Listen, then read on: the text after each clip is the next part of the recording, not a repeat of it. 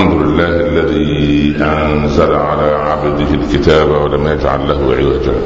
سبحانه له دعوة الحق حرص عليها وأوجب التبشير بها ولتكن منكم أمة يدعون إلى الخير ويأمرون بالمعروف وينهون عن المنكر وأولئك هم المفلحون. وأشهد أن لا إله إلا الله وحده لا شريك له وضع الحجة وأتم المحجة ويأبى الله إلا يتم نوره ولو كره الكافرون وأشهد أن سيدنا وحبيبنا محمدا رسول الله. بلغ الرسالة وأدى الأمانة ونصح الأمة وكشف الغمة وجاهد في الله حق جهاده حتى أتاه اليقين. صلى الله عليه وعلى آله وأصحابه وأزواجه وأتباعه الذين آمنوا ولم يلبسوا إيمانهم بظلم. أولئك لهم الأمن وهم مهتدون. أما بعد. أيها الإخوة المسلمون العاقل هو الذي يأخذ تجارب الآخرين ويصيغها وفق قيمه ووفق أهدافه ووفق شرع الله سبحانه وتعالى حتى وإن كانت هذه التجارب من أناس لا يؤمنون بالله عز وجل. في مطلع أو بداية البعثة المحمدية عليه الصلاة والسلام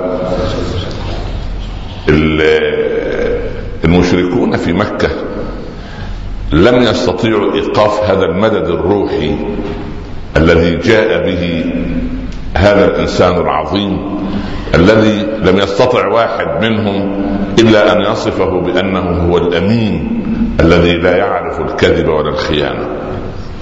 فكان أول ما صنعوا معه بعد تكذيبه والتشهير به ووصمه بصفات شتى عملوا المقاطعة الاقتصادية. هذه المقاطعة عبارة عن إجرام كفري ضد الإصلاح وضد نور الهداية الذي أراد الله عز وجل لهذه الأمة. عملوا مقاطعة اقتصادية رهيبة ومقاطعة اجتماعية. يعني بنو هاشم لا أحد يعطيهم ولا أحد يشتري منهم ولا أحد يبيع لهم ولا أحد يمد العون ولا أحد يزوجهم أو لو جاء شاب من بني هاشم رهط النبي صلى الله عليه وسلم أن يتزوج من أي قبيلة من القبائل العربية وبنو هاشم. هم رأس القبائل العربية. ترفض القبيلة زواج هؤلاء الشبان حتى يحدث ضغط من القبائل كلها على بني هاشم. فيحدث ضغط من بني هاشم على ولدهم الذي حاز بهم شرف الدنيا والآخرة أن يترك دعوته. وظلت هذه المقاطعة وانحاز في شعب أبي طالب كل بني هاشم كل المؤمن والكافر المؤمن برسول الله صلى الله عليه وسلم والذي لم يؤمن بعد من باب الغيرة العربية ومن باب القبلية ما عدا أبو لهب هو الوحيد الذي لم يدخل في شعب أبي طالب. حتى كانت يعني كان عم السيدة خديجة يذهب ببعض من الرواحل النوق يعني والجمال أن تحمل المدد الغذائي للمحاصرين في الشعب. ولكن كانت تصادر كان في هناك مراقبة من أجهزة معينة أو من أناس نذروا نفسهم لعداوة الله وعداوة رسوله صلى الله عليه وسلم. كلكم يعرف القصة وجاء خمسة من أكابر العرب ومن أصحاب العقول الكبيرة وتعاونوا فيما بينهم أن يذهبوا لتمزيق الصحيفة صحيفة المقاطعة التي كانت معلقة على الكعبة. ولما ذهبوا لنزع هذه الصحيفة وجدوا أن الأرضة حشرة من الحشرات قد أكلتها كلها ما عدا باسمك اللهم. وانتهت هذه المقاطعة فبدأ الحرب على الدعوة بطريقة أخرى. ما الذي أريد أن أقوله في هذا المدخل؟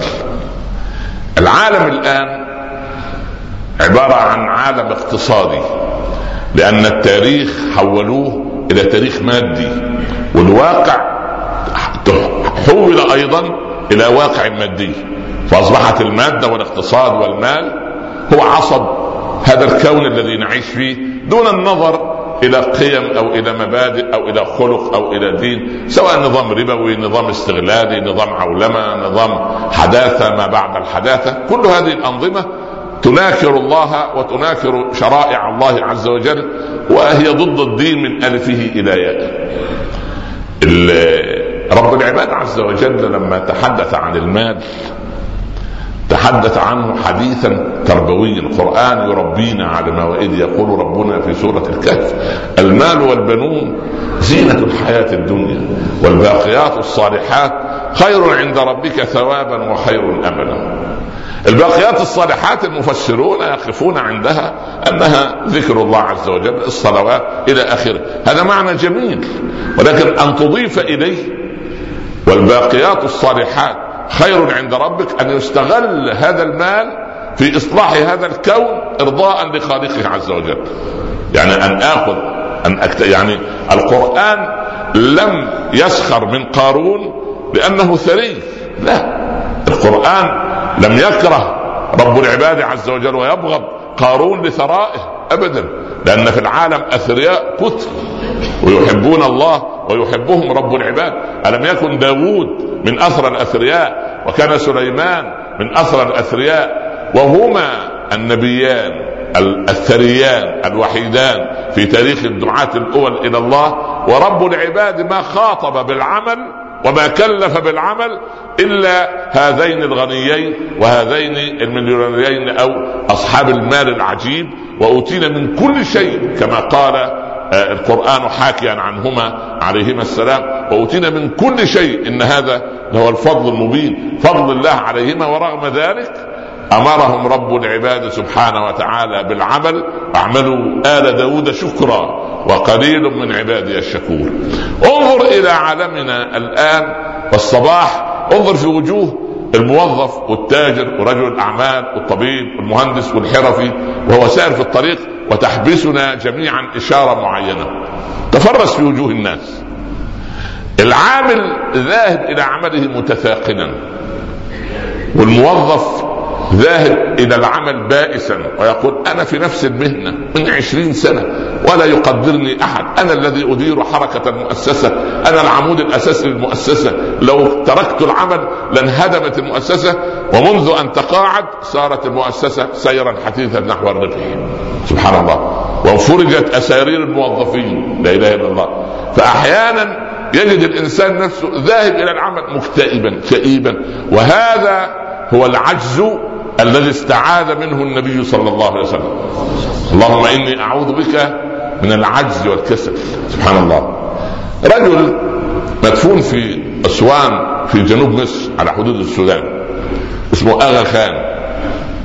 تعرفون الطائفة التي يرأسها قال له مره أحد الصحفيين المصريين في الستينات. يعني هل مستك كما يقول أتباعك روح الإله؟ فأصبحوا يسجدون لك ويقيمونك بوزنك ذهبا كل عام. سكت الرجل. فأعاد الصحفي عليه السؤال. قال في عجب أنا أولى بالألوهية من غيري. لأنه يقيس أن أناسا من بني جلدته يسجدون للبقرة. فقال والله أنا أحسن من البقرة. فلما البقرة تعبد أنا أولى بالعبادة. هذا الذي يعني انظر إلى المال أين يذهب وأين يقتنع هؤلاء القوم وفيهم أطباء وباحثين وعباقرة. ولكنهم سبحان الله كان غاندي يقول أنا البقرة أهم إلي أو علي أو أهم عندي من أمي لأن أمي ترضعني سنتين. أما أم البقرة والعياذ بالله رب العالمين ترضعني طوال طوال العمر. هذه التفاهات التي ينطق بها بعض الناس الذين يشار إليهم بالبنان عندما نضعهم في ميزان العقل وميزان تجد الأمر عجيب فالقرآن لم يعب على قارون غناه ولا ثرائه ولكن القرآن وبخ قارون وخسف به وبداره وبأمواله وبقصوره وبملايينه الأرض لأنه قال إنما قال له قوم ابتغ فيما آتاك الله الدار الآخرة ولا تنس نصيبك من الدنيا ثم هو رد على إنما أوتيته على علم عندي. هل القوارين الذين يعيشون في زمننا ومنهم مسلمين هل يسلكون مسلك قارون في إنما أوتيته على علم وعلى دراسات جدوى وعلى جهل أم أنهم سوف يسخرون الأموال في مرضاه الله عز وجل؟ نحن جميعا حزانا وقلوبنا مكتئبة بما يحدث لأبنائنا في سوريا. كلنا كلنا في غم وكرب. وكأن الهموم والأحزان تتوالى على عالمنا العربي والإسلامي تباعا ولو كان هم واحد لكفى فكيف به هم وثان وثالث؟ وأحسنت دول التعاون وبعض الدول العربية من سحب سفرائها لهز هذا النظام الذي يعيث فسادا في أبنائنا ويتعدى إلى انتهاك الحرمات وانتهاك الأعراض ولكن هذه أقولها لأبنائنا في سوريا هذه رقصة الموت عند في علم الحشرات علم الحشرات يقول إن الحشرة عندها في آخر لحظات حياتها رقصة عنيفة تؤديها ثم تموت. هذه الرقصة العنيفة لهذه الأنظمة الفاسدة. لكن المصلي المسكين هنا أو في المغرب أو في العراق أو في السودان أو في إريتريا أو في أي مكان أو في اسكندنافيا أو في أمريكا المسلم ماذا يقول؟ ماذا أفعل؟ لنصره إخواتي إخوتي وأخواتي وأبنائي وبناتي أقول لك الأمر بسيط جدا. النظامان اللذان يناصران هذا النظام نظامان شيوعيان ينكران وجود الله عز وجل وكأن فيه اقتراب في الهوى.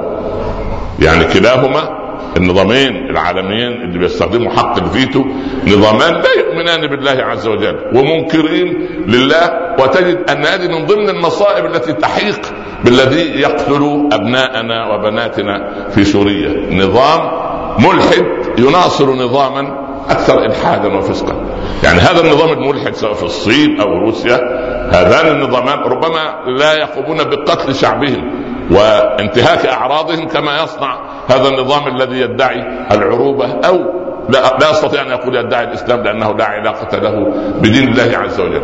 أنا أقول الغرب سواء النظام الروسي أو الصين أو غيره إلهه هو ليس له إله. إلهه الوحيد المال. الذي يوجعه هو المال.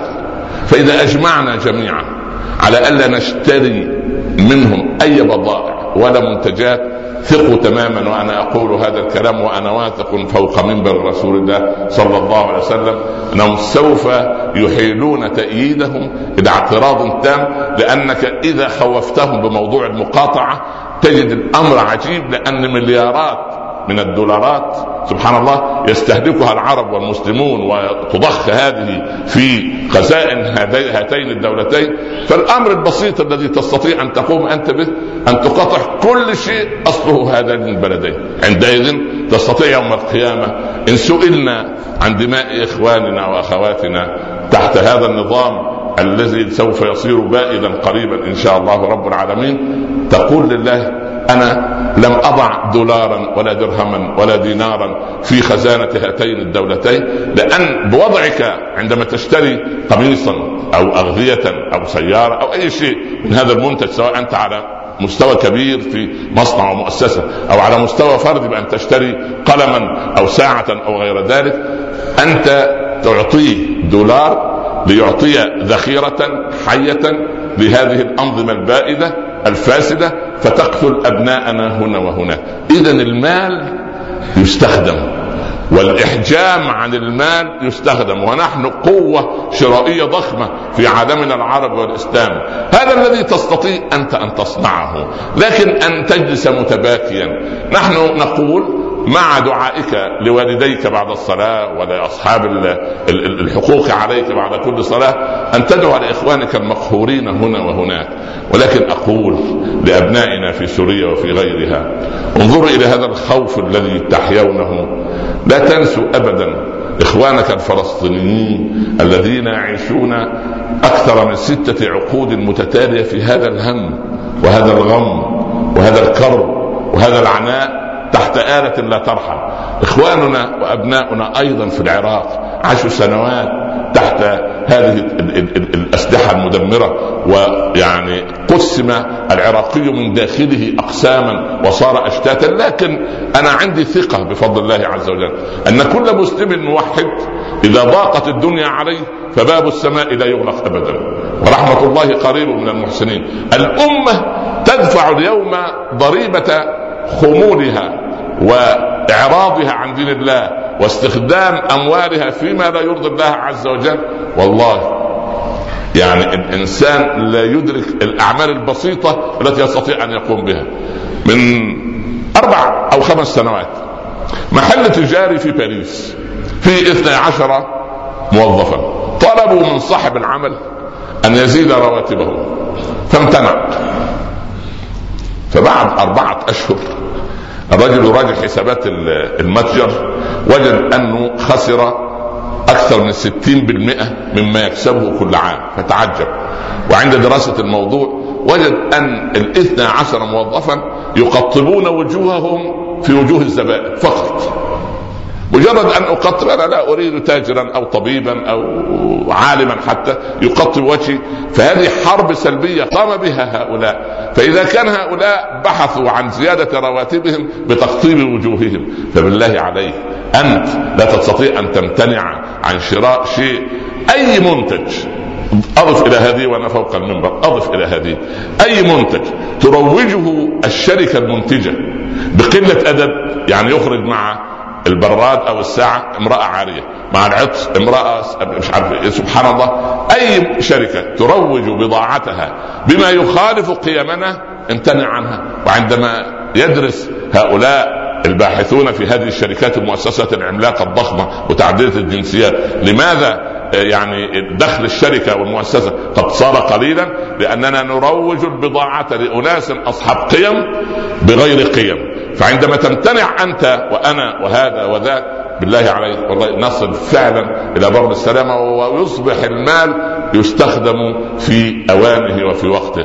إني أريد أن أقول إن العالم اليوم يهتز رعبا من وقلت لكم من خمس سنوات أن المسرح يعد للإسلام وللمسلمين لكن هذا لا يريح كثيرين من عالمنا لكن هذا لا يهمنا في صغير الأمر ولا كبيره ولكن ندعو الله عز وجل أن يكف يد الظلمه عن أبنائنا وبناتنا في كل أرض تعبد فيها يا رب العالمين. أقول قولي هذا وأستغفر الله لي ولكم.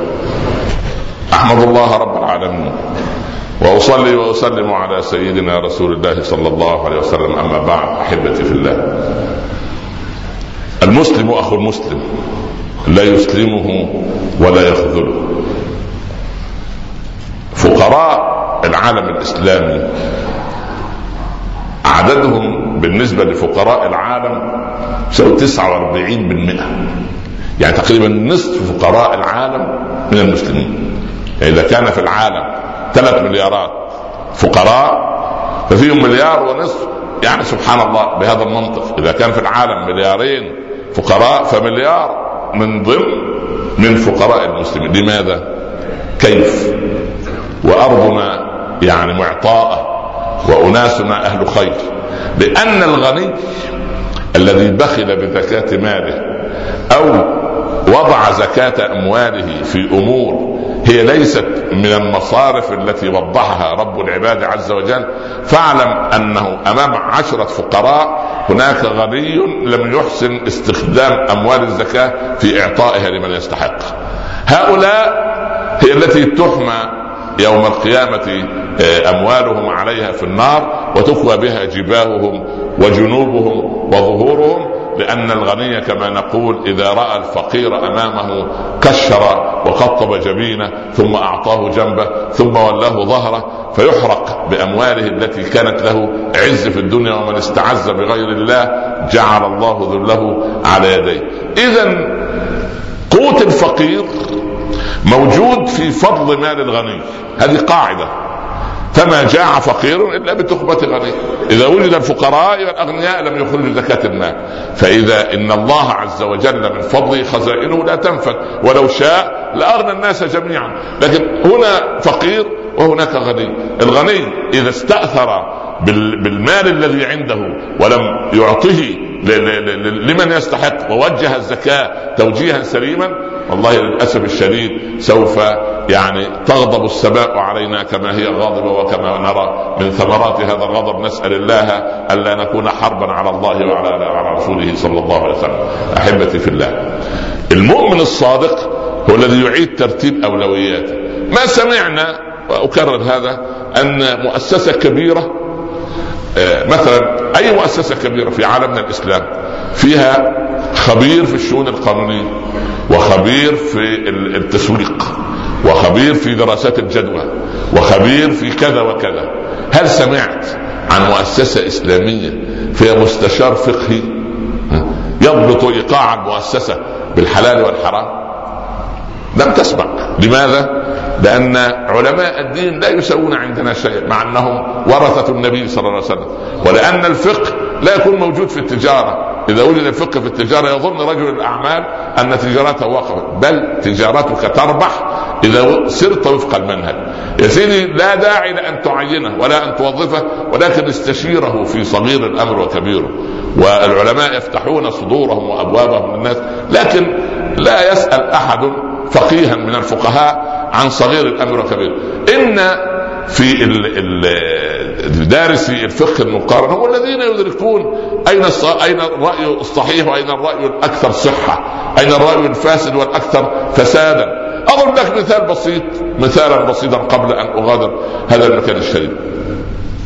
ابن حزم الاندلسي الفقيه الكبير يرى أن ولد الزنا يستوي في الإمامة بالصلاة مع القرشي النسيب الشريف. يعترض على هذا الإمام مالك. ومالك لا يرى أن يؤم ولد الزنا المصلين في الصلاة. ونحن نميل إلى رأي ابن حزم بأن الإسلام لا يبحث عن الأحساب والأنساب في الصلاة ولكن يبحث عن الخلق والدين فما ذنب ولد الزنا؟ كما قال أبو هريرة هو خير الثلاثة. لكن العرب تعودوا والمسلمين تعودوا تعيير الآخر بما لم يقترفه يعني أنا اعير الآخر. مثلا إنسان رايته أعرج أو يسير على عربة مقعد.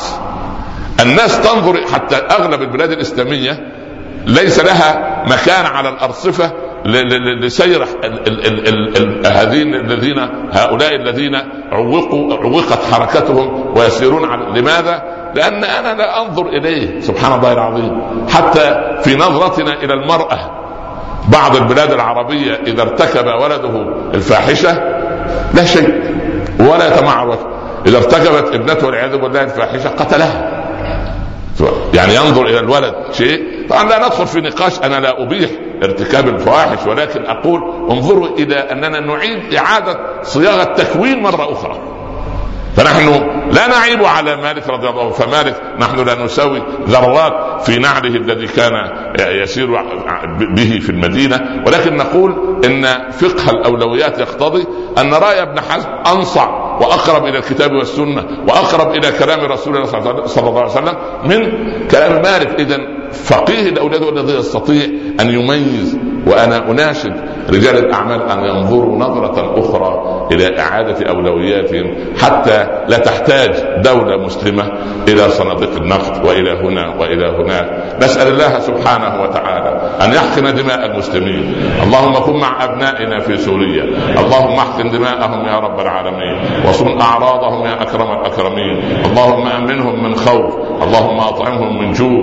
اللهم اكسهم من عري. اللهم احملهم من حفا.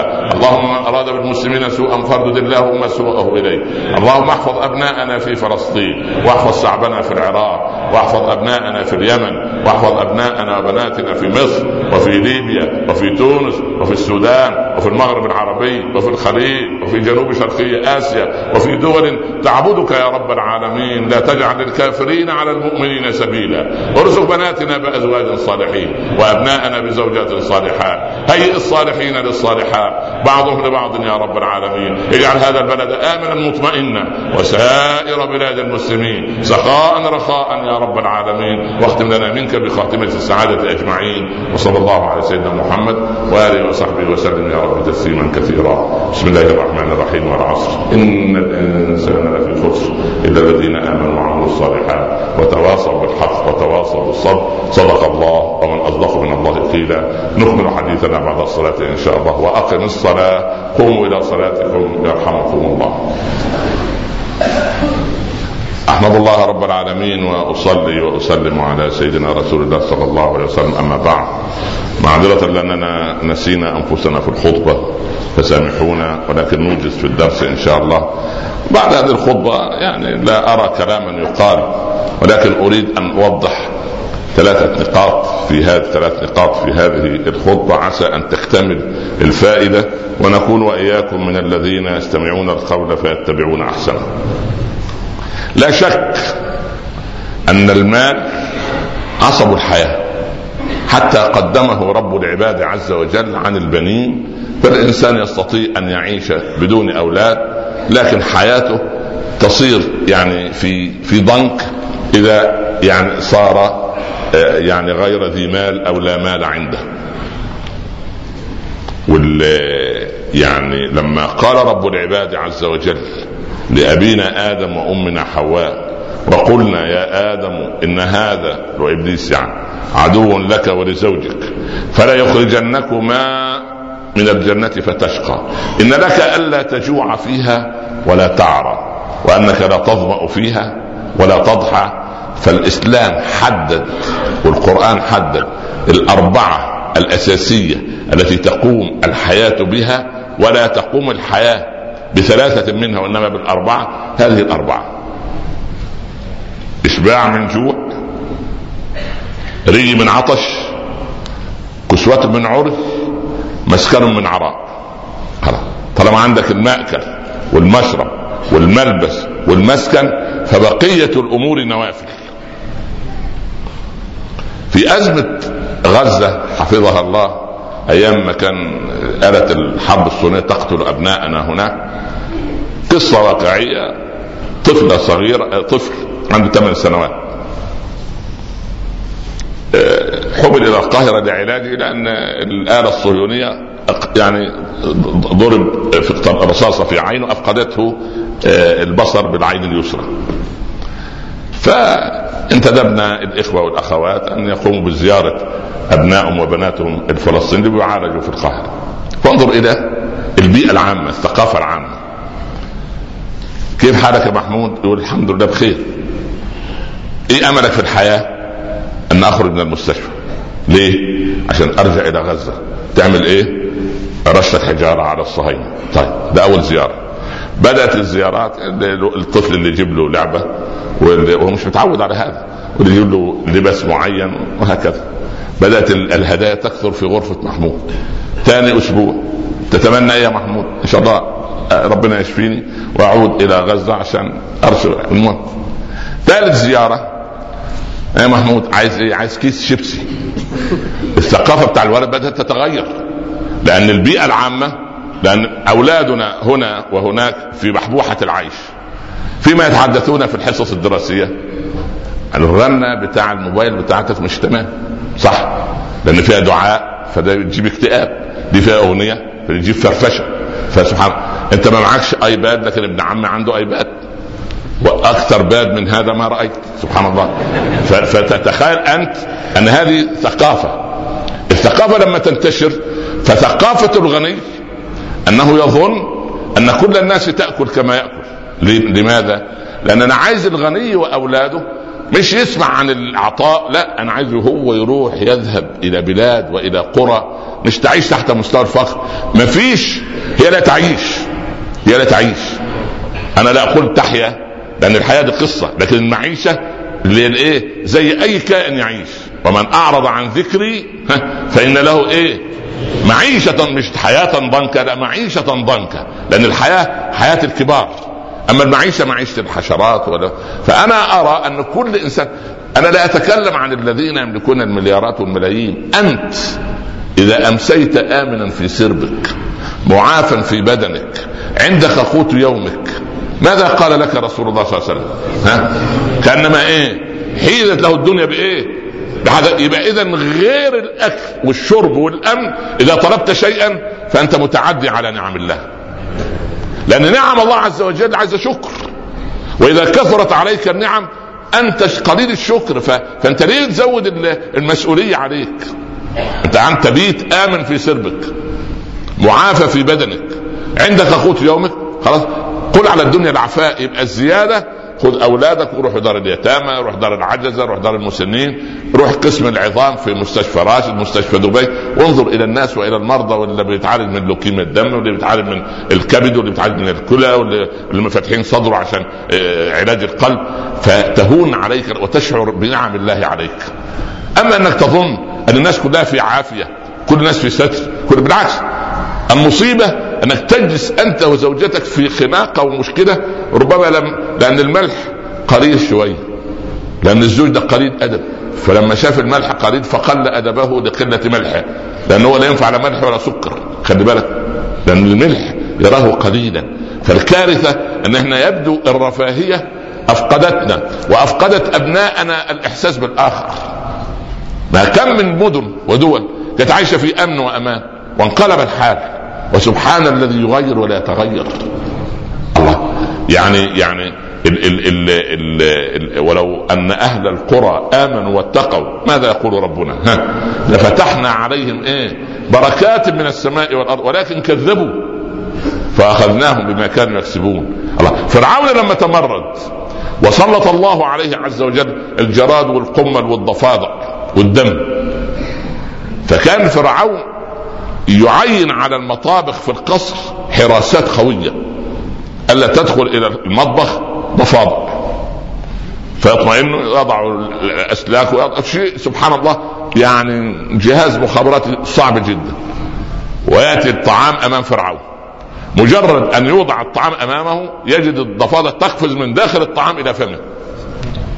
يا موسى نعم ادعو لنا ربك. لأن كشفت عنا الرزق خلاص لنؤمنن لك؟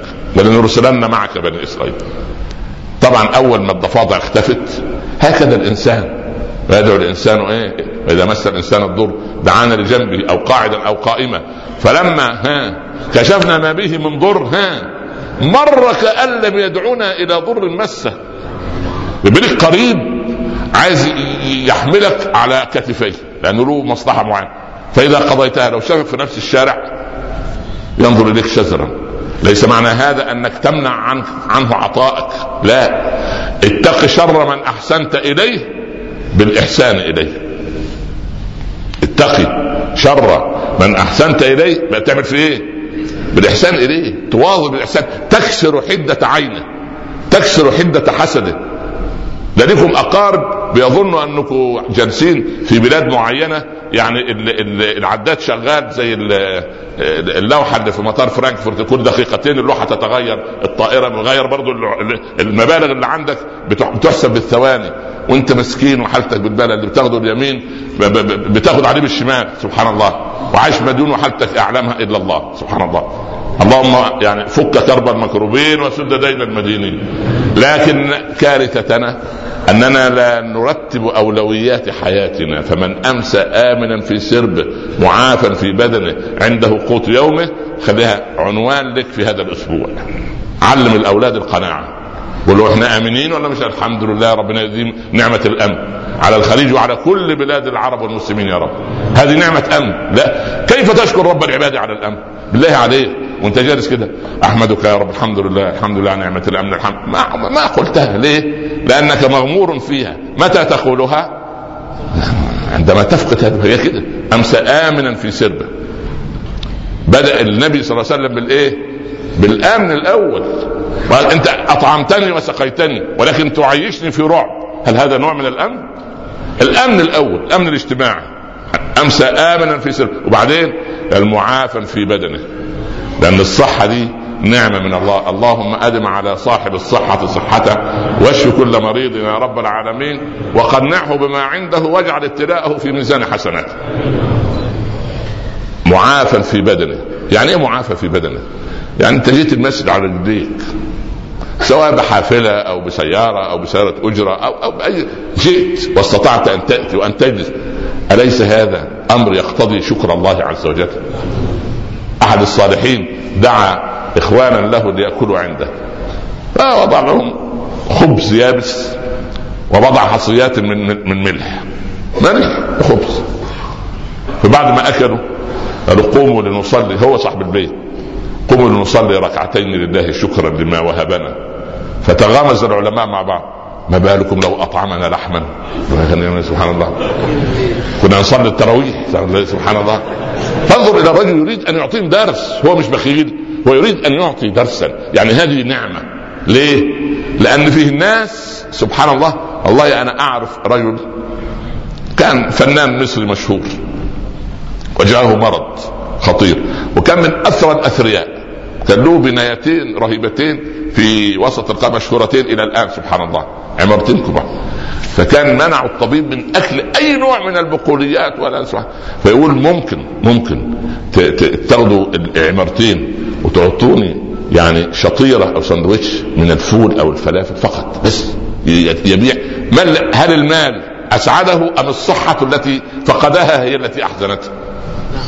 ما دام الأمثلة واقعية بس أنت ترضى أنا عايزك تدرس وتعلم العيال ده لعيالك. الكلام ده للعيال في البيت لأن العيال متمردين. الله. يا رجل عمي وعمك بيزرعوا فدان القطن أو الكتان في مصر وغيرها وفي سوريا وفي في أي مكان سبحان الله وفي السودان. الفدان يبيعه بدريهمات يشتريه تشتريه مصانع لانكشاير ويوركشاير في بريطانيا أو غيرها ويرجعه لنا. قميص لولدك طوله 40 سنتيمتر في 30 سنتيمتر. بثمن فدان القط اللي عمك قاعد أربعة خمسة أشهر يواصل الليل بالنهار ويسقي القطن وتجي الحشرات والآفات ويجيب مبيدات ويشرع مش عارف يعمل إيه. وفي الآخر بعد ما يجمع المحصول كله يأتيك في قميص ب 100 أو 200 استرليني و500 استرليني ليه؟ لأن ولدك عايز الإيه؟ الشارة اللي على الإيه؟ عشان يتباهى أمام إخوانه وهناك في بلاد لا تجد لقمة العيش ولا تجد شارعا نظيفا تسير في ليه؟ لأن النعم تبطلنا والرفاهية تفسد أولادنا فلا بد أنا لا أقول نحن ضد الرفاهية وضد بالعكس إن الله يحب أن يرى أثر نعمته على عبده لكن لا ينسى شكر الله اوعى تنسى شكر الله أنا عايزك الأسبوع ده كله مع زوجتك وعيالك وأقاربك وزملائك في العمل. له من أمسى آمنا في سربه آمن ولا مش الحمد لله. معافى في بدن الحمد لله. عنده قوت يومه. اوعى تظن إن انت ما هو الناس في قلق ليه؟ يقول لك أصل أنا لو فصلوني من العمل أولادي يجوعوا. الله. يعني أنت تظن أنك الرزاق لأولادك؟ يا الله. يا الله. الله لا يفتح فما ويغلقه أبدا إلا إذا أمر ملك الموت بإخراج الروح. فقط. ساعتها يغلق الفم. لكن قبل ذلك وفي السماء رزقكم وما توعدون. اوعى تظن أنك. خليك ابن اليوم. ابن اليوم. عندك اليوم طعامك وشرابك وكساءك ومسكنك. احمد الله رب العالمين. عندك ورطة؟ لك رب. لك رب. لا تقول يا رب عندي كرب كبير ولكن قل يا هم. ويا كرب عندي رب كبير ليش الهم كبير الهم بجوار الله عز وجل. سبحان الله. ده يا أخي الأمم أبو حازم الله يرضى عنه لما امروه أمر من أمير المؤمنين أن يتولى القضاء. فمش عايز يتولى القضاء. والناس بتتصارع على الكراسي. فذهب إلى الكعبة وتعلق في الملتزم بأستارها وقال يا رب اللهم لا تريني وجه أبي جعفر. منصور أمير المؤمنين. يعني مش عايز أشوف وشه. علم أبو جعفر في بغداد أن أبو حازم في مكة فتحرك من بغداد إلى مكة عشان يقابله ويقنعه بتولي القضاء. تخيل. لأن بعض الذين يترأسون يسترون عوراتهم ببعض الصالحين. المهم ما علينا ده مش مكان فالمهم بلغ أبو حازم أن أبا جعفر وصل إلى التنعيم. خلاص بينه دخل على الميقات. بينه وبين الكعبة يعني خلاص شويعات قليلة. فتعلق مرة أخرى بأستر الكعبة. اللهم لا تريني وجه أبي جعفر. انتهى من دعوته. ووقف يصلي في مقام إبراهيم ركعتين. قام من سجوده وسلم. أبلغه الناس أن أبو جعفر المنصور وافته المنية في التنعيم. إن لله عبادا إذا أرادوا أراد. ولا تظن ان أنت ليس لك رصيد عند الله. يا مؤمن ده لو كنت مذنب رصيدك عند الله كبير. أنين المذنبين خير عند الله من إعجاب المسبحين. أنين المذنب بالليل عند الله في الميزان أهم من إعجاب الطائع. لأن الطائع للأسف ينسى نفسه. وده لا لا. ابن عمي لا يصلي بنت عمتي غير محجبة مش عارف خالي يا أخي احمد الله الذي عافاك. ليه؟ لأن تبيت عاصيا نادما خير لك من أن تبيت قائما معجبا. أنت فاهم معايا ولا من سرحانين مني؟ خلص الدرس؟ فاضل كلمتين تاني إن شاء الله. اذا هذا شعارك في هذا الأسبوع من أمسى آمنا في سر معافى في بدنه عند وقوت يومه فكأنما حيدته الدنيا بحذافيره. الأمر الثاني يجب أن أنظر إلى ما عند الآخر من خير. دايما الآخر لازم يكون في خير. ما فيش آخر في شر. عارف الكافر اللي أنت تكره كفرة ممكن تستفيد منه. أقول لك شيء. كيف نضبط مواقيتنا للصلاة؟ بالساعة. يعني الظهر على الساعة 12 38 مثلا. كيف عرفناها؟ ها؟ بالإيه؟ الساعة اللي في يدي. تمام؟ طيب الساعة اللي في يدك صنعها عبد الرحمن ابن عبد الله العربي ولا صنعها مايكل ابن جون السويسري. طيب اخذ أنا من السويسري في الحتة دي. إنه ليه هو وصل لاختراع الساعة وأنا حتى الساعة لا أعرف أن أقرأ في الساعة. دي أنا أمي في الساعة وهو سبحان الله. والكارثة أن الإخوة أولاد الكتب عاملين صراع وخناقة مع بعض. نلبس الساعة في الشمال ونلبسها في اليمين. نلبسها في رجلك في رجل هي فوق دي. ما هو ده قدمه. البسها في نعلك. طالما النعل ده متوقف عن التفكير ندرج إحنا في القضية دي. فالمسلم يهتم بأعالي الأمور ولا يهتم بسفسافها. الأمر الثاني أي آخر؟ سبحانه لا تأخذ شوف لا تقسم العالم إلى فسطتين. هذا فسطاط الحق وهذا فسطاط الباطل فأنت لست مركز الكون. أنت مش مركز الكون. يا أخي كل من كل إنسان. واقبل نصيحة الآخر. لما حد ينصحك نصيحة جزاك الله خير. زوجتك نصحتك ماشي. بنتك عمك خالك اللي بيشتغل تحت يدك مديرك وزيرك يا أخي طالما النصيحة. لا تحل حراما ولا تحرم حلالا. جزاك الله خيرا سناخذ النصيحة من الصغير ومن الكبير ومن المسلم وغير المسلم. ليه؟ طالما هي حق. الأمر الثالث أبدا في كل دعاء لا تنسى المهضوم حقهم والمظلومين اللي عايشين تحت وطأة الفقر والمرض ولا يجدون كفافا ولا مالا ولا لقمة خبز ولا سبحان الله يعني يعني ثوبا يواري عوراتهم. لا تنسى هؤلاء. فإن رب العباد لا ينساك أبدا. اللهم تقبل منا رب العالمين. إن شاء الله نلقاكم بإذن الله الجمعة القادمة. والسلام عليكم ورحمة الله وبركاته.